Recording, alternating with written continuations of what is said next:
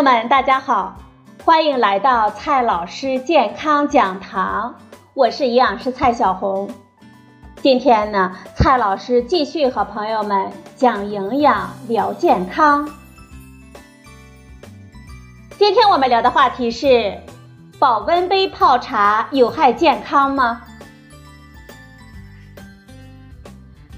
茶是中国最传统的饮料，所谓茶为国饮，绝对不会是日本茶道式的反腐。而是北京大碗茶、成都麻将馆中的盖碗之类的存在。而对于整日奔波的人群，那些接地气的喝茶的方式也依然是奢侈了一些。保温杯泡茶呢，居然成了中年油腻男的标志。对于习惯了喝热茶的中国人，保温杯呢，的确提供了一种便携式的泡茶方式。不过啊，民间又传出了保温杯泡茶有害健康的说法，甚至有人说，长期使用保温杯泡茶可能致癌。咱们的生命啊是有限的，而怕死呢是无限的。但凡可能致癌的传说，都会汇入无限的怕死可能，在许多人的有限的生命中占据了一席之地。那么，保温杯泡茶真的那么可怕吗？提到保温杯泡茶有害，我们提出了种种的理由。接下来呢，我们解析常见的两种说法。第一种说法，高温会破坏营养。有的朋友说了。保温杯中的高温破坏了茶中的茶多酚、维生素和咖啡因等营养成分，因而有害健康。首先啊，我们说破坏营养跟危害健康之间隔着遥远的距离呢。其次，茶树鲜叶中呢是有些维生素，不过制成干茶呢已经所剩无几了。不信的朋友呢，可以去查一查营养数据库，里面呢有一些茶叶的营养成分的含量。比如说，大家经常说的维生素 C，每一百克绿茶中只有十几毫克，而红茶中的含量呢甚至更低。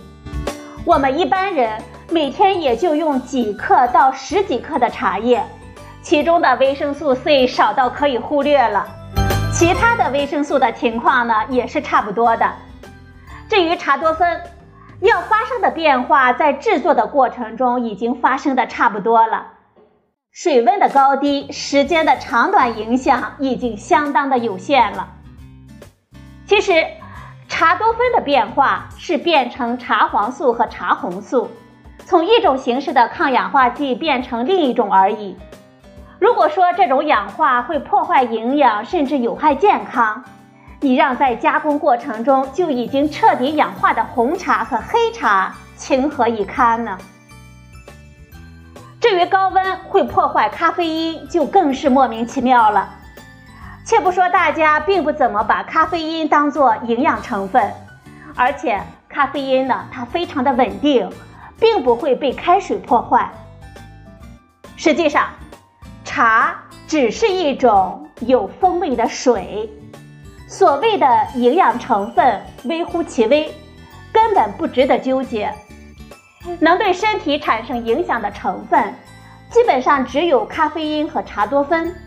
它们在保温杯中存放的时间长一点、短一点，对于健康呢，其实也没有什么明显的影响。还有一种说法呢，就是茶垢腐蚀杯子会释放重金属。这种说法就更是奇葩了。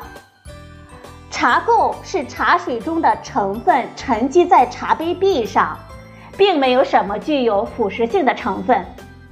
保温杯的内壁都是不锈钢等惰性的材料，如果茶水中的成分能够腐蚀它，那么喝到我们肚子里岂不是更加危险呢？其实啊，保温杯泡茶影响的主要是茶的风味。茶水的风味啊，主要是取决于茶叶的种类、茶叶与水的比例、水温与冲泡的时间、水质等等。我们用保温杯泡茶，相当于保持并延长了冲泡的时间，并且保持了高温，这就使得茶中可溶性成分溶出的极为充分。咖啡因和茶多酚的充分溶出呢，就会使得茶的苦涩味更为突出。但是啊，这并非不能解决的问题啊。不同的茶叶，它的苦涩程度是不同的。比如说，白茶和普洱熟茶就不像绿茶和普洱生茶那么容易泡的苦涩。此外啊，降低茶叶与水的比例，也能够降低苦涩而获得比较好的口味。也就是说，我们用保温杯泡茶，不要照搬通常泡茶的方式，要对茶叶的种类和茶叶的量进行适当的调整，这样呢就能够避免长时间的高温带来的风味的欠缺。我们使用保温杯泡茶呢，还有其他的方式呢。保温杯的作用就是隔热了，并不一定要保持开水。我们用保温杯泡茶，还可以用下面的变通方式。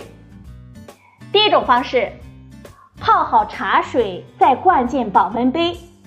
我们可以按照正常的方式冲泡出好喝的茶水，然后呢，把茶水倒出来装进保温杯，也就相当于把茶水留在了好喝的状态。虽然此后茶水中的茶多酚呢还会发生氧化，而对风味口感有一定的影响，不过啊跟保温杯中一直有茶叶的方式相比，风味呢会好得多。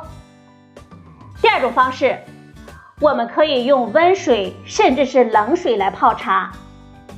如果不是非要喝高温的茶水，那么我们可以用温水和凉水都可以来泡茶。